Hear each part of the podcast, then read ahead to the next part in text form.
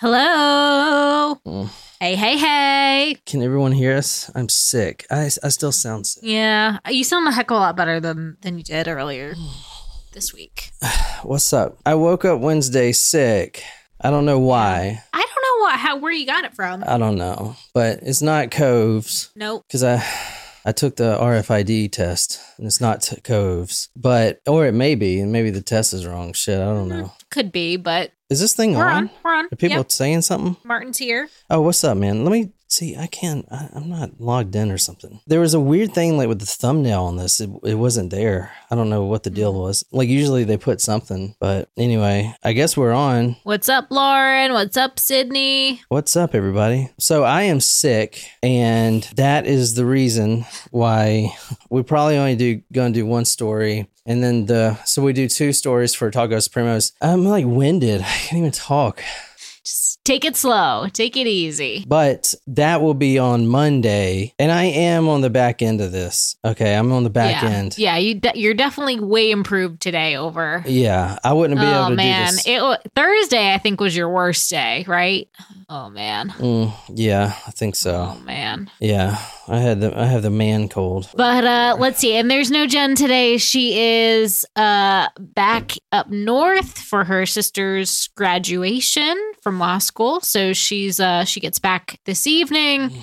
Um but we'll be back to normal next week. Hopefully everyone will be sickness free and here and all that jazz. Yeah, So we'll we'll skip all of the uh, typical welcome stuff for Patreon and the surprise shots. We'll save that for next week when Jen is back. Mm-hmm. Yeah, I do have something else. I know we're not going to go over who joined this week because that's Jen's thing, Mhm. but I do have something else to throw in the pot if you join. Mm, And since this is like a big one, you have to pay the full price uh, of the the yearly price mhm. of the Like the, the top annual, tier. yep. Yeah, because this one this one cost me some money. I'm not gonna lie, but I have something cool that, and I only have seven of these, I think. But if you are a true crime fanatic and you know who Joe Kenda is, he's on uh you know those homicide shows. I think he writ- he's written a book. I've never read his stuff. Maybe I have. I don't think I have, but I have his photograph signed by the man himself. And Oh, these are all him signed by, and these were bought at auction. You see the auction number here. So I bought these at an auction and I paid a premium price for these, but they're all signed by his hand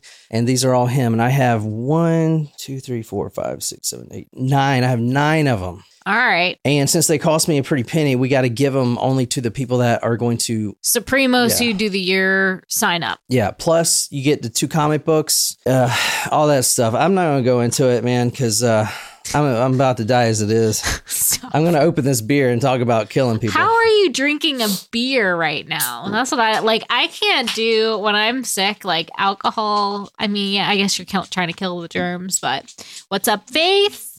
Lauren says she got her swag yesterday. Hey, Wolfie's sister. What up? hey, what's up, Danielle? That is my sister's name. yeah, it is. And that's my brother's name, too. It's crazy.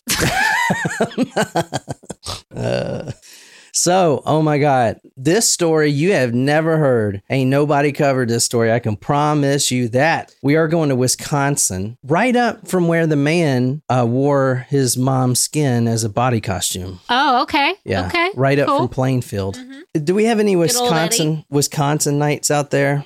Any Wisconsinites? Is that what they're called? Cheeseheads, right? Cheeseheads. Yeah. What's up, Chris? What's up, Chris? Uh, Oh, he used to live in Wisconsin. oh yeah, we're at. So we're going actually to the North Woods. You're gonna find out real soon what the story is about, even though you never heard it. So I'm just gonna go ahead and shout the author out and the book that Nicole's gonna be reading from because it, it doesn't give away anything besides people dying, you know. But tell me if you've heard of this. This is a true story. And this is from 2004 when this happened. This is in the North Woods, and we are reading The Tree Stand Murders. Do, do, do, ba-doo. Have you, has anyone heard of this? No, but it's like is someone hunting people? Like that's kind of what it sounds like. Well, you tell me by the cover. That's what it looks like. So this is by a lo- local author, David B. Whitehurst, and not to give away the story, but he wrote this because one day out there hunting, this was November 21st, he was out there hunting deer and he heard a bunch of ambulances and sirens going off. and this story is crazy. I don't think anyone's heard of it. So, with that being said, I say we get started. We're going to Wisconsin. We're going to the North Woods. We're going to 2004. November, 20 Okay. November 21st, 2004, which I was in boot camp. It it's when you just joined. No, I actually, I think I was graduated by then. I had to spend like an extra few weeks in there because I was like, you know, I didn't Talking back to the I Master Sarge. I didn't adapt quick enough. I didn't conform. I am not surprised. Chris says it's the opener of deer season. Oh, look at that. He we, knows. We have a hunter. I wanted to do this story during deer season, but I don't know when that is. and I was just really interested in this.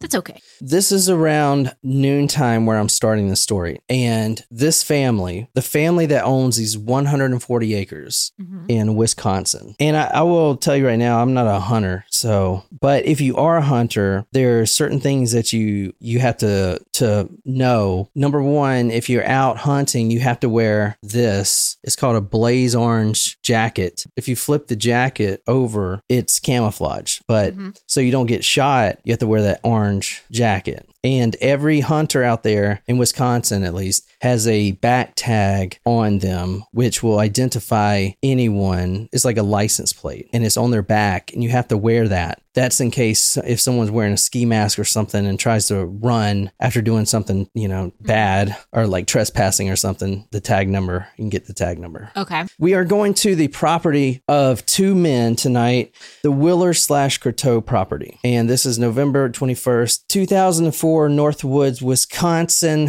One of the members of these two families, and it's just not the Willers and the Crotteaus, there's other people, friends of the family, that are going to be involved in this. Now, I want to say before we really get into this story, don't worry about the names of people because there's a lot of them Okay.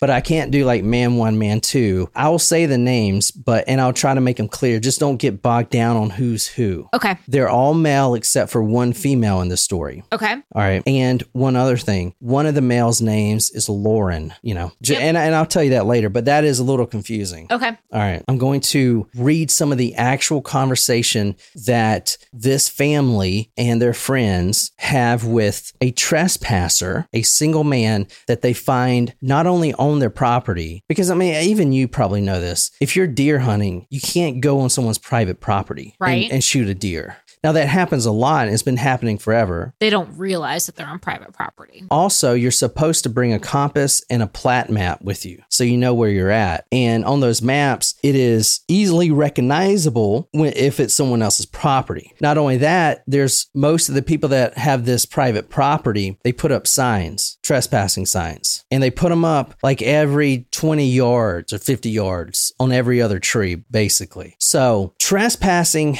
does happen. But when you have 140 acres plus, it happens more than you would like to. Now, there's a difference between trespassing on purpose and accidentally. You would forgive someone for doing it accidentally. However, if someone is doing it on purpose, that's a whole different Like story. repeatedly, they've been told that They- type of thing. They've been told or whatever, but not only that, because you can lose your hunting license if you get caught Ah. doing this. okay. But not only that, if someone trespasses knowingly and climbs up your deer stand that is empty, Oh. that that is a huge that that doesn't happen. Like no one has the audacity to do that. So the thing about I mean, our uh, um question? So would and this might be something that like Chris can answer.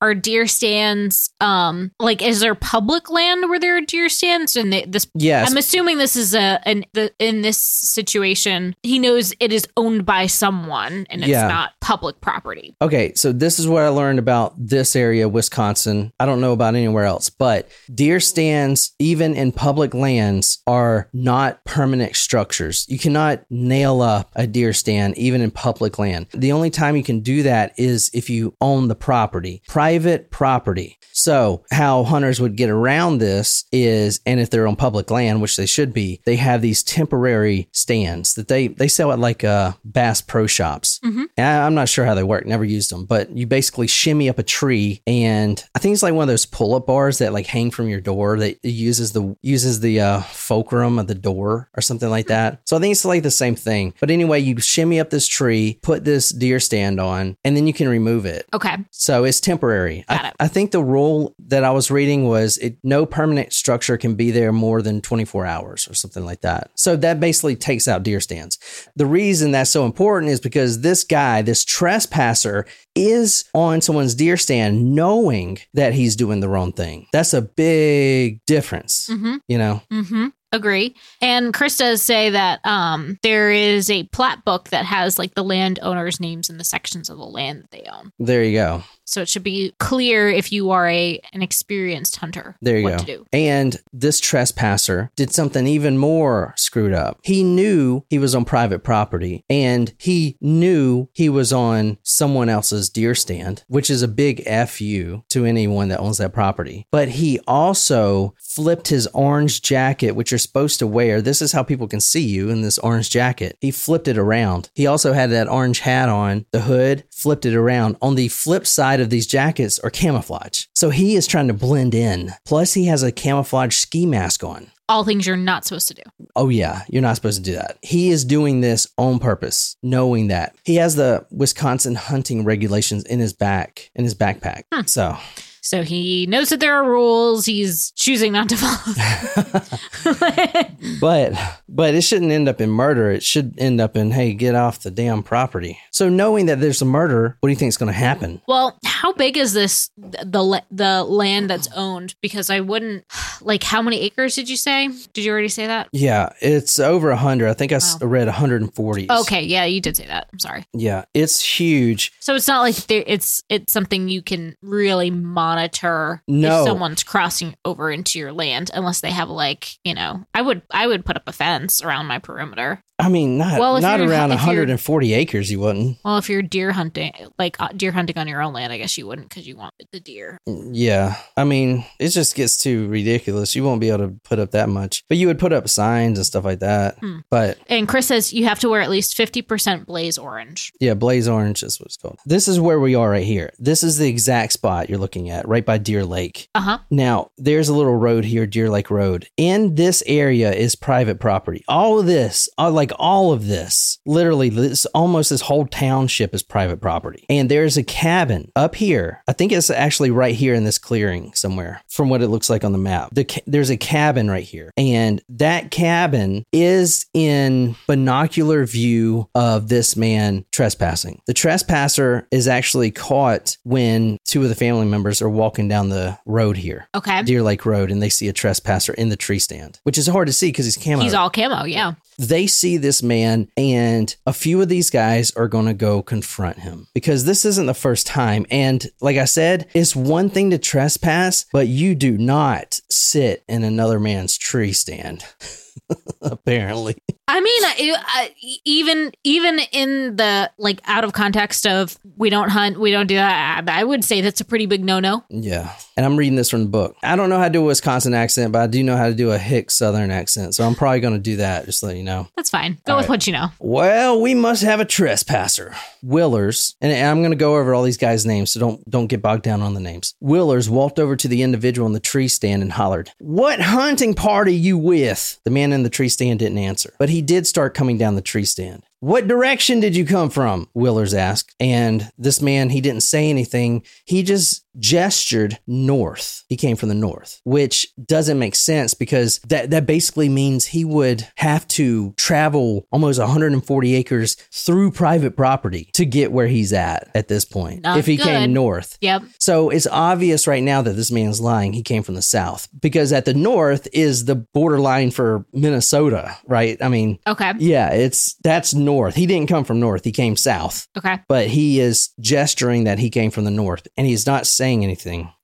You're on private land and you have to leave. Now is the first time he responds. I didn't know I'm on private property. I didn't see any trespassing signs or, or fences. More signs aren't needed. You should carry a compass and plat book to avoid wandering on private property. The man apologizes again. He's very apologetic and he continues to climb down the tree. And that should be the end of the confrontation. The man asks, What direction do I go to get off this property? And that's when Willers says, Go east. And he points. At that point, this man wearing a ski mask walks away. Okay. And that should be the end of the story. Well, it should be. No. So this man was told to walk east, but instead he walks south. So he's basically doing his own thing again at this point. But he doesn't have a compass on his person. He walks on what they call the food plot trail, which I, I just learned what it was. The food plot gets its name from the, the, the clover, corn, alfalfa, and other crops deer love to, deers love to eat. Deer. Deer love to eat.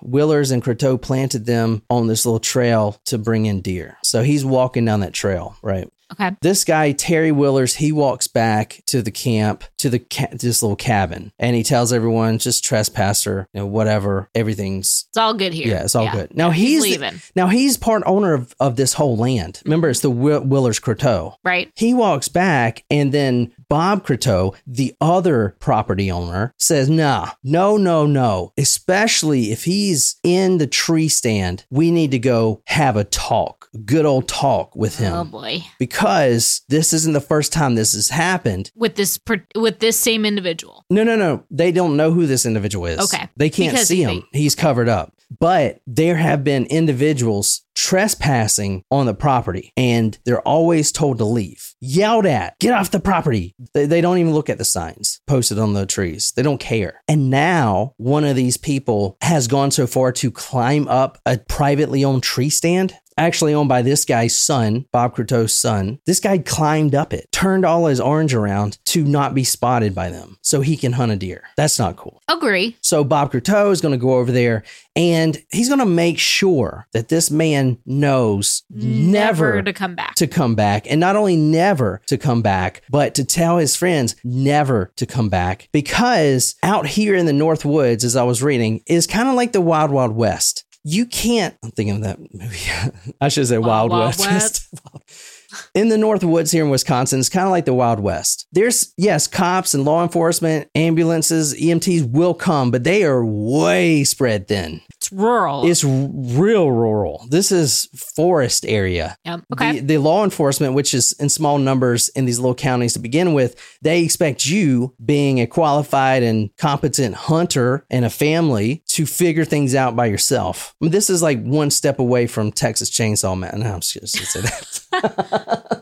Jesus. I don't know why that movie's on my mind. Chris does say rural is an understatement. So he is he is affirming. All right. What direction did he go? That's what Bob Crotteau asked. And and I'm reading this from the transcripts, exactly how it is verbatim from this book, right? So this is now 1135 and this trespasser who they can't even tell who it is. They didn't get the back tag. They don't know they can't even see the guy's face. He didn't even want to talk. He was gesturing. He's now walking off and Bob Crotteau gets on his ATV and another UTV, which is don't don't get mixed up in ATV and UTV. ATV is a smaller version, UTV is the bigger version, but it's like interspersed here. Just think Okay. ATV. So he, this man has walked away, confrontation over, heading away, and now Bob Crotteau and some of the other family members jump on two ATVs and they're basically chasing after him because they're going to have a talk with this guy.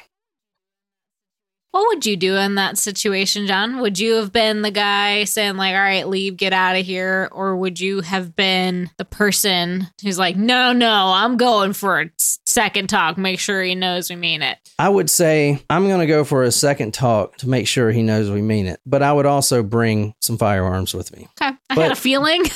But why would you need firearms? Because people are out shooting deer, not humans. Well, you uh, honestly, it kind of is like a it's rent of like a road rage kind of situation situation where you know you never want to like you just don't you just don't know what crazy somebody is gonna gonna get into. So I would never like get out of the car or like you just you just don't know. You just don't know. So that's where I would err on the side of like, all right, I'm I'm staying put. He's leaving. Well, so I recently purchased some tear gas, as you know. So I wouldn't say I'm trigger happy, but I would like to see what someone would look like if they got shot with some tear gas. That would be kind of crazy, you know? I'm too old to fight. I'm like 40. Plus, I'm too lazy. Man, it's like, dude, if you walk any closer, just know I'm an older guy now. I don't fight. Here's some tear gas. Bow. Look at that. But you're gonna that's assuming it, it gets confrontational. Well, no, no, it doesn't. I'm gonna tear gas him anyway.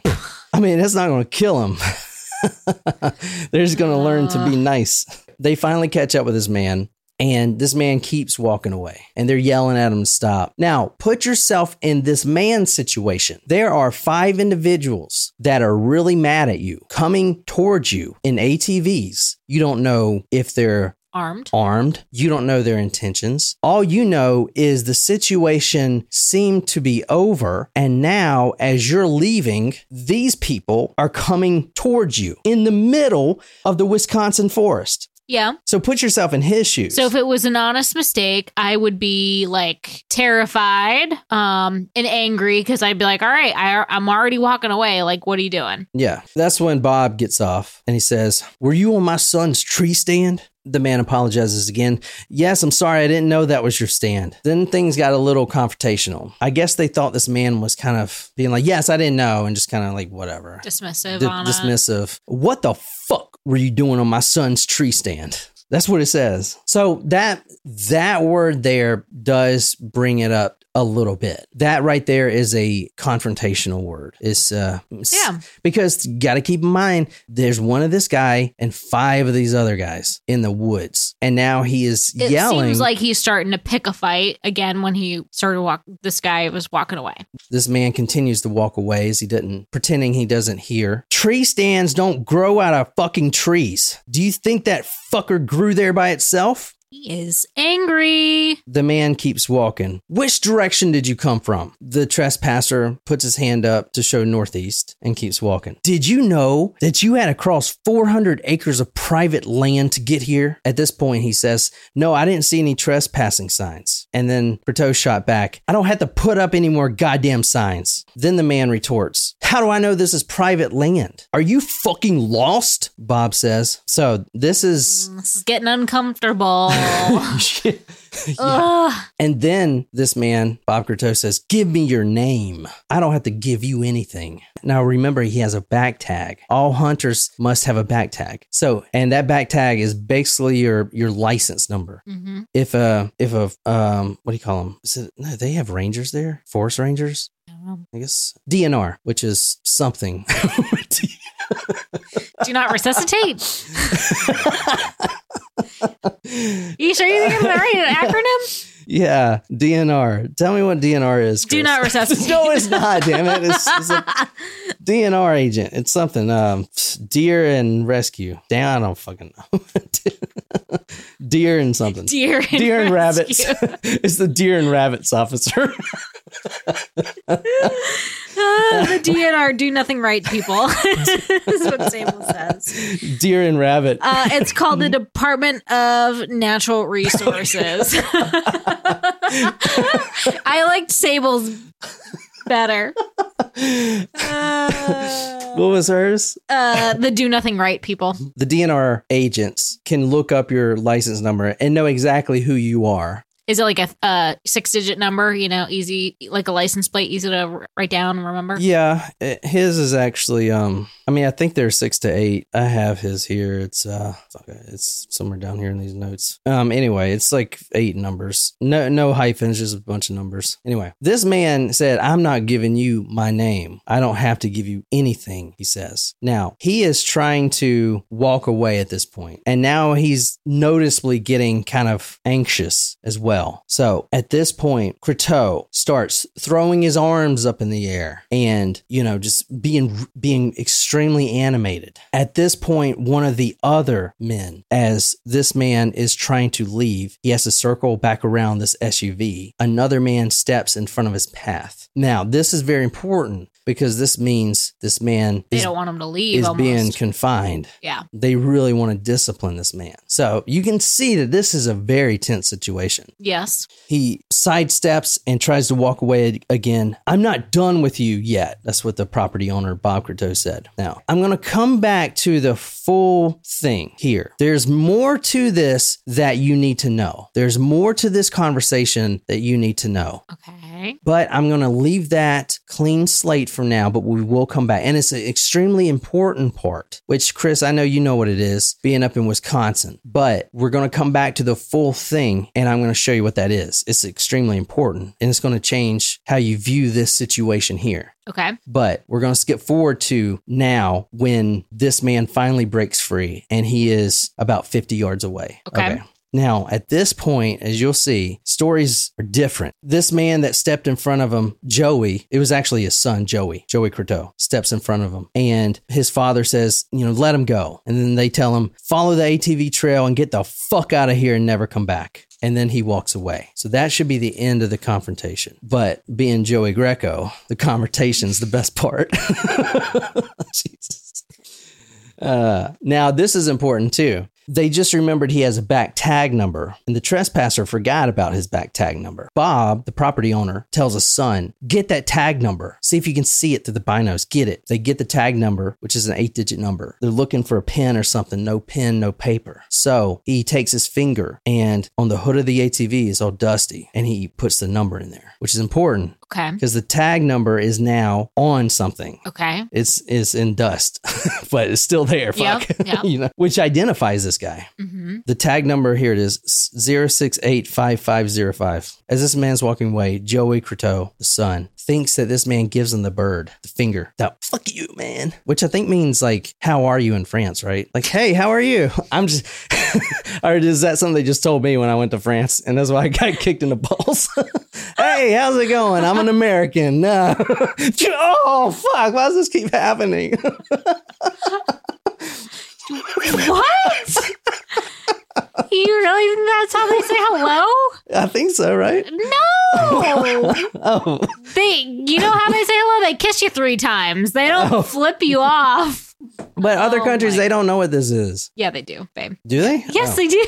Jeez. Joey calls out, Did you just give me the bird? This man's about 30 yards away now. He says, No, I didn't. And then he hears something he doesn't want to hear. He hears Bob say, We've got your back tag number and we're going to report you to the sheriff for trespassing. Now, as you're going to find out, this isn't the first time that this man has trespassed. This is his last strike. This man also has a felony. Oh boy. If he was to be reported again, his license will be permanently suspended. Okay. And he's an avid hunter. So hearing that they got his back tag number Escalates the situation. escalates it, yes. All right, what do you think so far? because he's like, shit, no. Uh, this is a little, this is high stress. yeah, a little bit. Let me tell you the names of attendants who's out here. Don't get bogged down on the names, but you're going to be reading some of the stuff. So, but there are five five men out here at this point. There there are other people in this story, but they'll come in later, including one female. But in attendance at this spot where this confrontation is happening, they have two ATVs.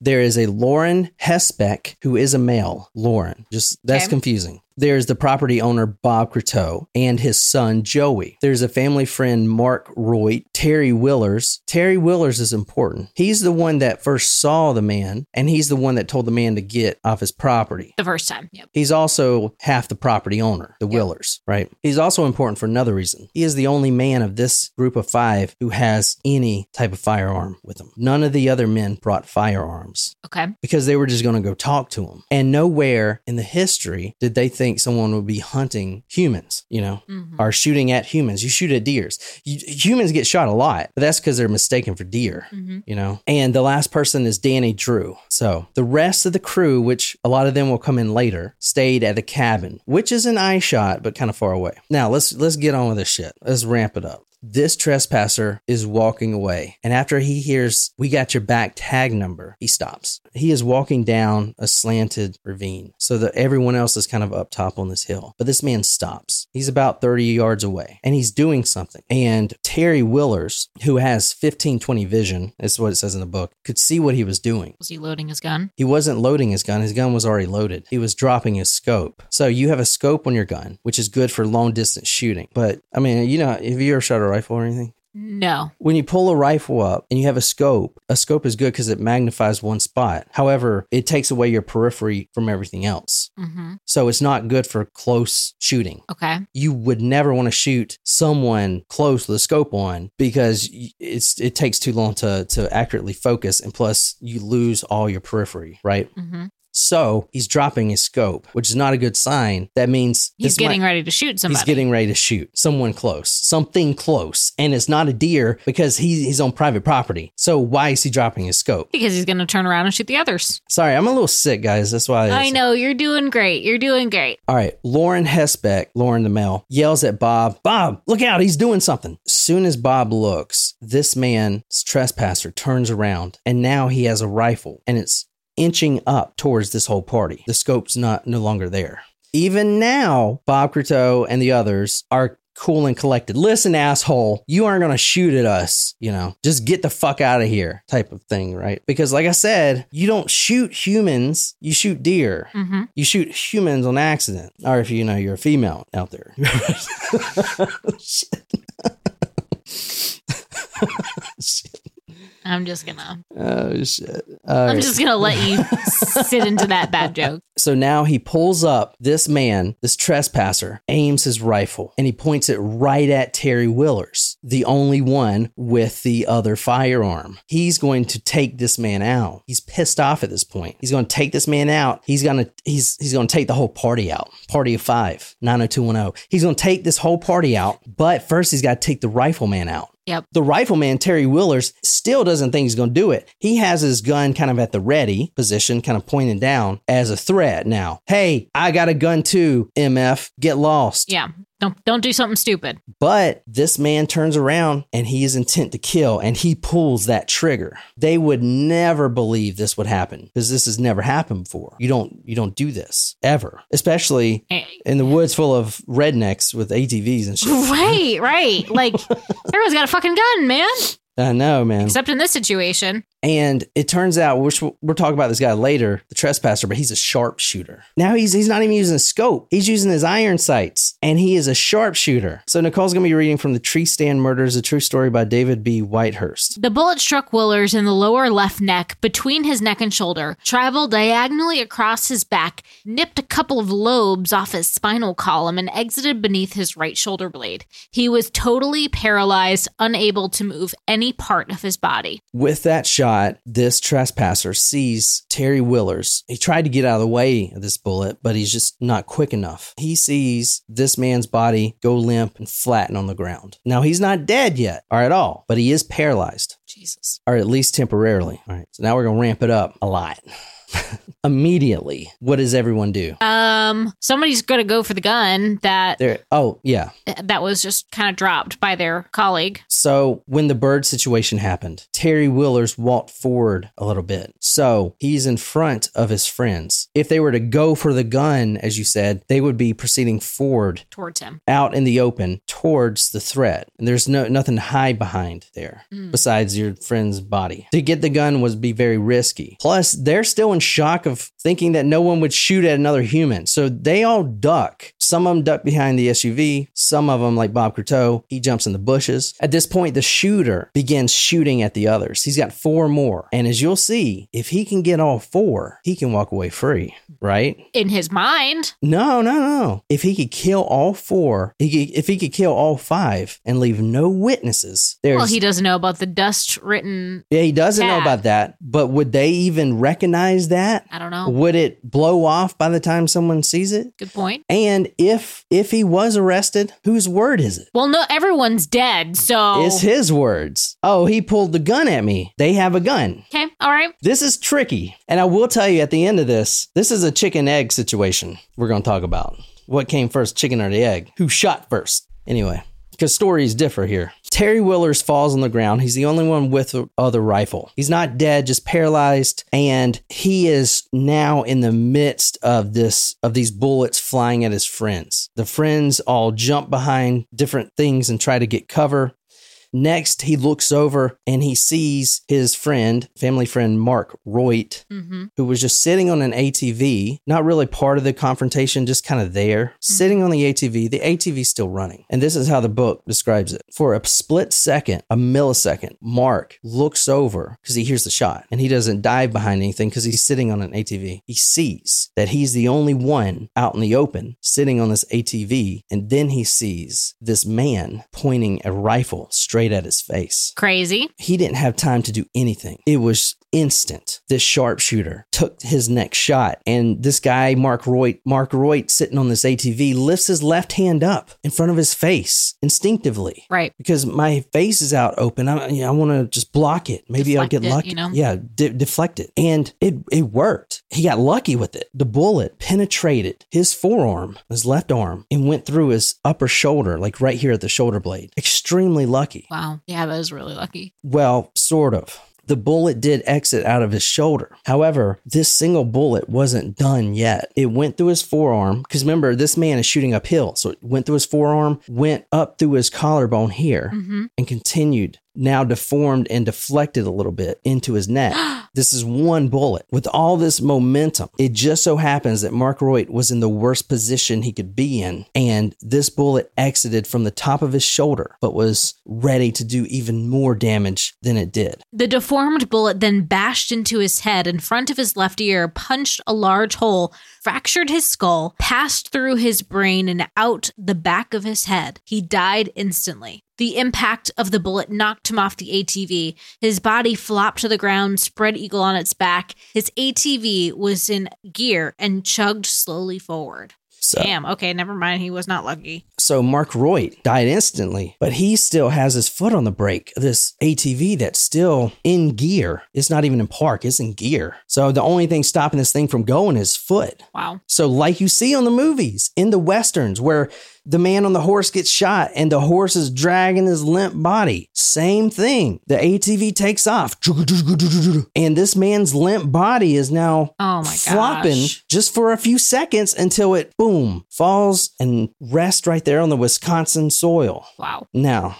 yeah, it's crazy, right? Yeah. At this point, maybe they know, maybe they don't, but the shooter definitely knows he's got to kill everybody, all five. If he kills all five, he walks away. If he doesn't, he's he's you know whatever. So that's his hmm. job. So can he do it? Yeah. All right, and he's a sharpshooter, and the only other weapon is with the dude that's been shot. Right. But he ain't dead yet, so. Everyone scatters at that point, starts running, diving, getting down on the ground. But there's something that they don't really think about. Bob, for instance, what do you think he's wearing? He's wearing a bright orange jacket. Oh no. Yeah. So, with someone that wanted to leave no witnesses, it's going to be kind of hard to blend in with the terrain wearing that bright orange. Danny Drew would be the next one to be shot, although he wouldn't die for another few minutes, which we're going to talk about here in a second. But as the others found their bushes and dove behind the ATV, for instance, Danny, he tries to jump behind the ATV and he runs into Bob's son, Joey. They bump for a second and he realizes he's taking that spot. So Danny runs around the front again. And at this point, as I was reading the book, in my mind, everyone has their spot besides Danny. It's a Musical chairs, and he's the one without his chair. it's a musical chair situation. Oh, He's the only target available. this is stressful. You're you're Tom Brady and you're looking for that one guy that's open, real open.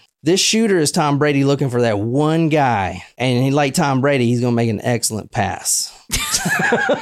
I know you hate me I'm so glad Jen's not here to hear you. I'm just because he's a good guy. you know, I'm still not over it. It's fine. Danny Drew is running around this ATV. He sees his spot was taken. Now he's going to try to go to the other one, but he's got to run back around the the one ATV to get to the other one. It's musical chairs. And unfortunately for him, the music had stopped. He was the only one without a seat in this musical chairs. And the shooter shot again. The music stopped for Danny Drew. The bullet struck Drew on the lower left chest, broke two ribs, passed through his abdomen, and out the right side, tearing through his large and small intestine, pancreas, and stomach. His body crimped in half and crumpled straight to the ground, landing in an awkward position face down on his head, shoulder, and hip, mortally wounded. We'll come back to him. Mortally wounded, but not dead. All right. Bob Crotteau, the property owner, he's next. He's in the bushes. He's hidden. Except with a bright orange vest. These are dense bushes. You can't see him anywhere, but you can see that bright orange, blaze orange vest. And he realizes that, but it's too late when he realizes it because he knows the shooter is coming for him next. He's the next one on the list. And he's already got his position and everything. He just didn't think about it. He didn't think, he thought he would be more hidden. I mean, this is the dense brush, briars, all kinds of things. He could be completely camouflaged. Maybe the shooter would think he got away and chase after him in some weird direction. Mm-hmm. But no, the jacket gave him away.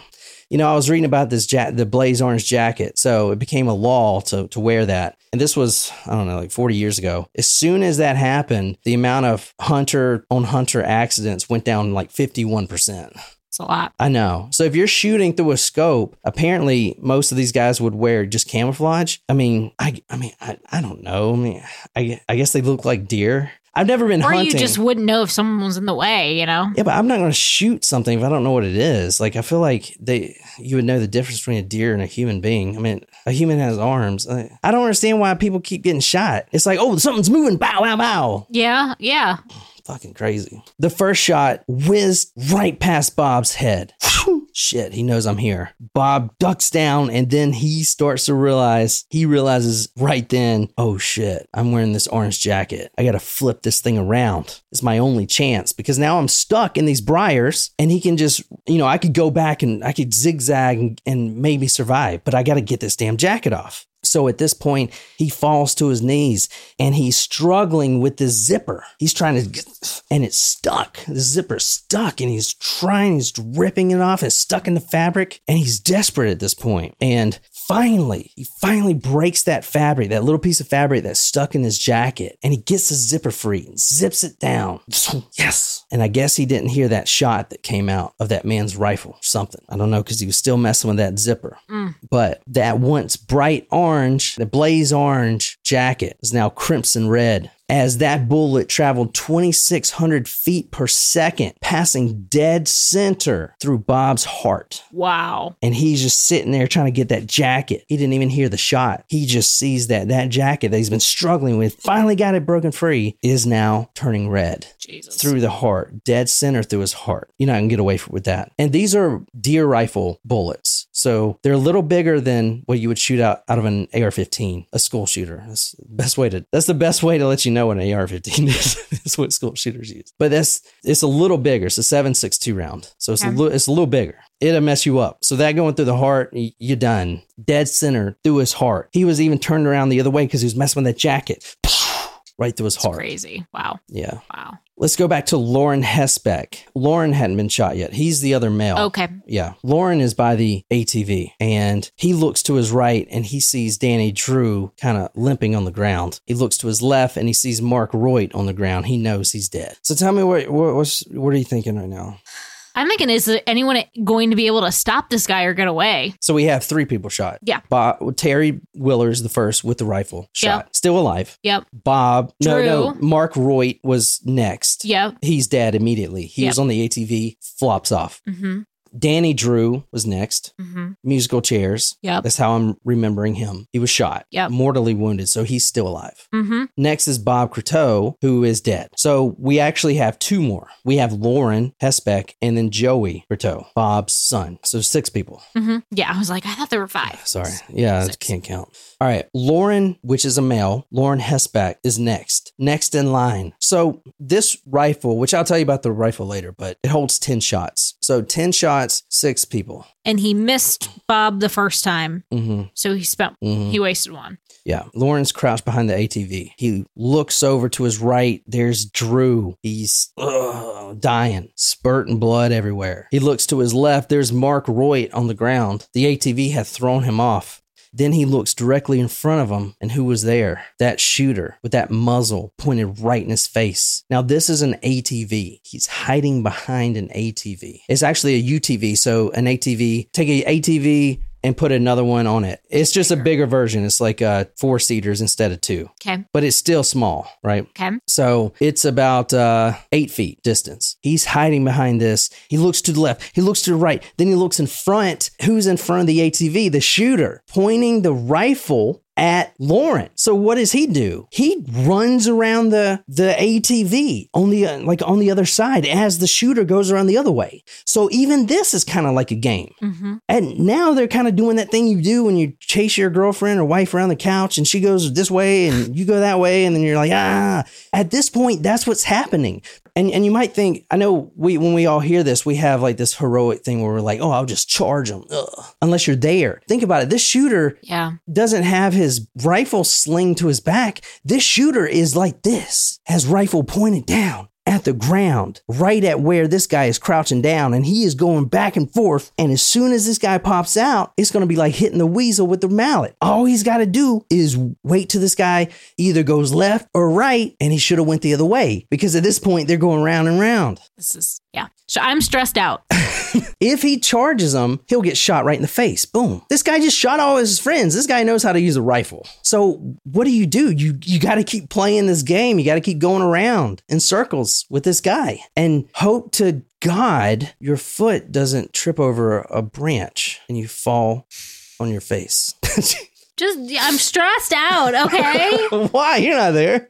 I get I get secondhand stress very easily. Secondhand stress. Does that cause cancer? like secondhand uh, smoking? Maybe stress will kill you.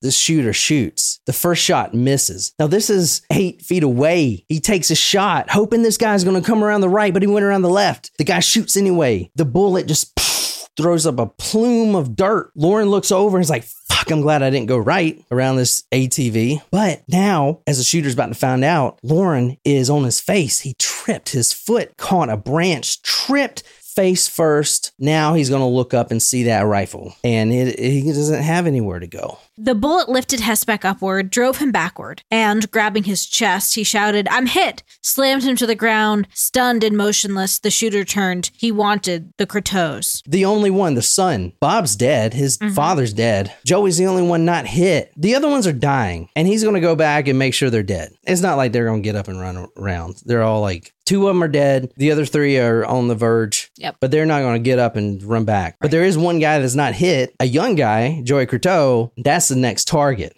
So at this point, the shooter is going to come back. I'm going to come back for you guys. I'll be right back. Just got to go kill this one guy. I'll be right back. he goes and takes off after Crotteau because Joey Crotteau is going back to base camp. Okay. Now, back at base camp, they're hearing these shots. True. Other they like- are there? Calling the police and stuff? No, Well, it's it's deer, deer, hunting, hunting, season. season. Yeah. But the shots are irregular, you know. They're, they're usually more systematic, I guess. But they think that, you know, that maybe they're celebrating. I don't know. So the cops aren't called for a while. Even when the forest ranger first hears the call, he thinks it's a joke.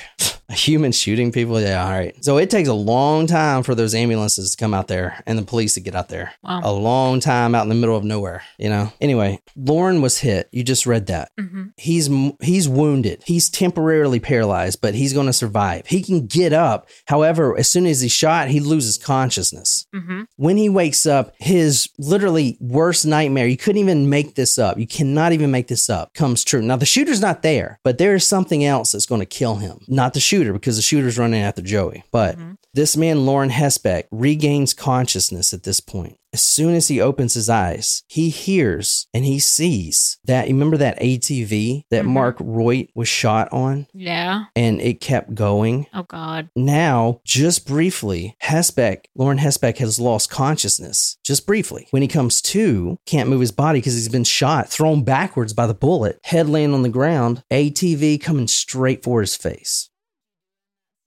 Because it's still moving, chugging along, chugging. Not going like 30 miles an hour, but it's going to come and crush him. That's a 2,000 pound machine. It's coming straight for his face.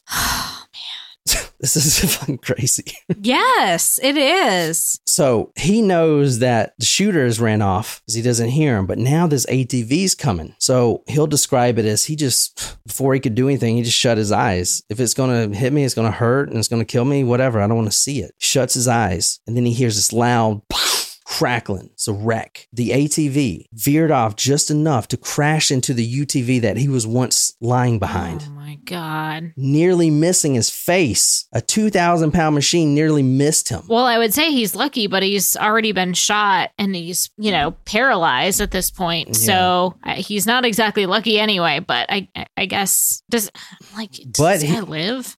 But he is the only one capable now of walking and getting people help because he's shot in the chest, but he's still good and he's still going to do his thing, right? Jesus.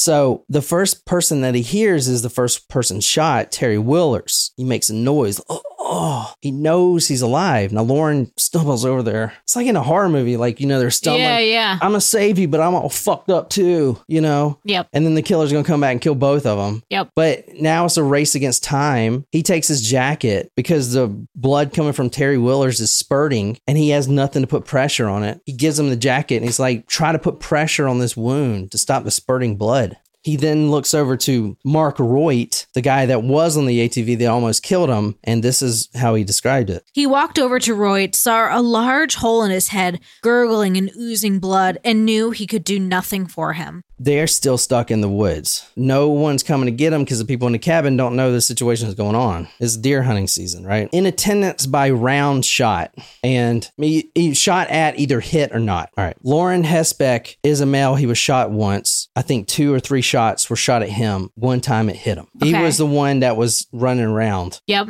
right? The the only one that's capable of doing anything. The, the only one that has a chance of survival, honestly. The other ones are pretty much dead. hmm Bob Crotteau's dead. Yep. Shot through the heart. He had two shots at him, one missed, next one through the heart. His son Joey is perhaps going to live. He's running like hell through the woods and the shooter's chasing him mm-hmm. because he's the other witness. So we'll come back to him. Mark Roidt dead. Terry Willers, he's the one that has the hole in the chest. Danny Drew, he is mortally wounded as well. All right, those are who's in attendance, right? Joey Crotteau, let's go back to him and then we'll come back to the rest. He's running full speed. He's got to make it back to the cabin, which is which is only I I literally I, I think it was only four I think it said 458 feet away. It's not a long way to run. I No. don't think. I don't know how far that is and maybe half a mile, something like that. So Joey Crotteau is running like hell trying to get back to that cabin and the shooter is after him, determined not to leave any witnesses, and he's the last one to go. Joey Crotteau is running through the woods back at, to the cabin, 458 feet to the cabin.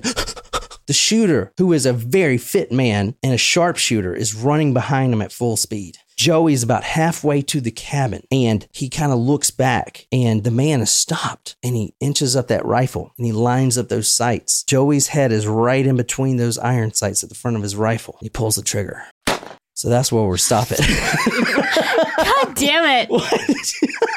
I, I have to stop it here. There's a lot more. I got to go over. Oh my god! But when are we doing it? Not until Monday. We got to go over the killer. We got to go over. I know, but what are we gonna? What are we doing? Part two? I mean, we can we can do it today. I just, you know, I dude, this is Ah. I only put out an hour show. The show is only an hour. Tina says, "How rude." we can do it today for our supporters, and then if you're, are you up to it? Or are you like, are you dead? No, I kind of want to get it out of the way. Honestly, I think I can do it. If you guys give us an hour, I need to kind of recharge. Now, if you're if you're new here, so we do two episodes. So this episode, this one that I just did, will be out on Monday. These episodes are an hour long, and then this will be. I didn't want it to be a part two, but it I don't know how it's going to look when I edit it. And I was talking a little slower because I'm sick, so I will speed it up a little bit. But the part two will be out on Wednesday. Cool. If it is a part two, if it's just all big one thing, you'll hear the whole thing on Monday. If not, hear it Monday and Wednesday. Okay. Okay. Or you can join us here in an hour and get the rest of the story, For you Supremos. like Tom Brokaw. Yeah. Yeah. And that's uh, our top tier on patreon.com slash talk murder taco supremo. And we do those for you guys. That's a special because you guys are supporting us. And you get a bunch of cool stuff too. Like we we got a whole swag bag now, like comic books, true crime comic books are super rare. We're giving away these, uh, what's this guy's name? Um, Kinda, Joan Kenda, John, Joe Kenda signed autographs. We're giving away true crime cards and all this comes in the swag bag. Like I said, special for now. And I only have nine of these and these will go fast. And I did pay a pretty penny of these at an auction. These are the Joe Kenda. He's a homicide guy. He's a homicide hunter guy. It's like a big show. I mean, I've seen his name before. So be sure to st- stick around and join us for Part two. Part two in 45 minutes. So that's all I got. Until next time, good night, you lovely, lovely people.